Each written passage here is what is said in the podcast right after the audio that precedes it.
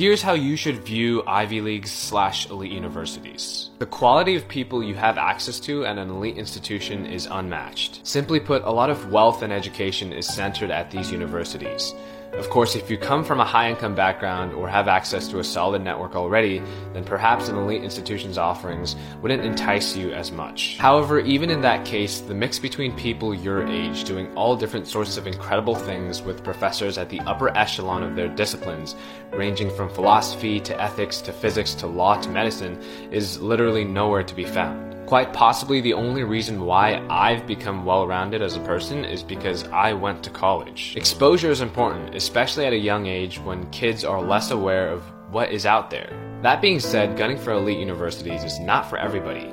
This is the prevailing point. If you're a high school student and you have the potential of being accepted to one of these universities, you should apply. It's fine if you don't get in, but if you do, it will only expand your horizons further. I'm not saying you need to go to an elite university to be successful.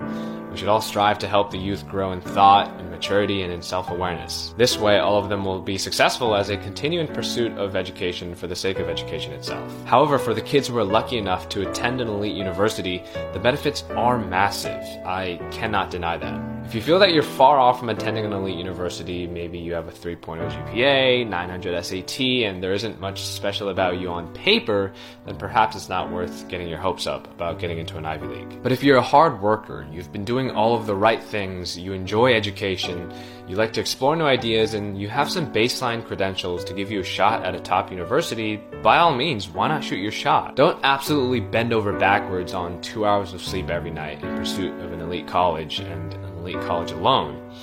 But if you find something interesting, lean into it and think about how it makes you feel as you go and learn to dedicate yourself. Watch yourself grow as you do, and perhaps an admissions officer at an elite university will find what you do as cool as you do.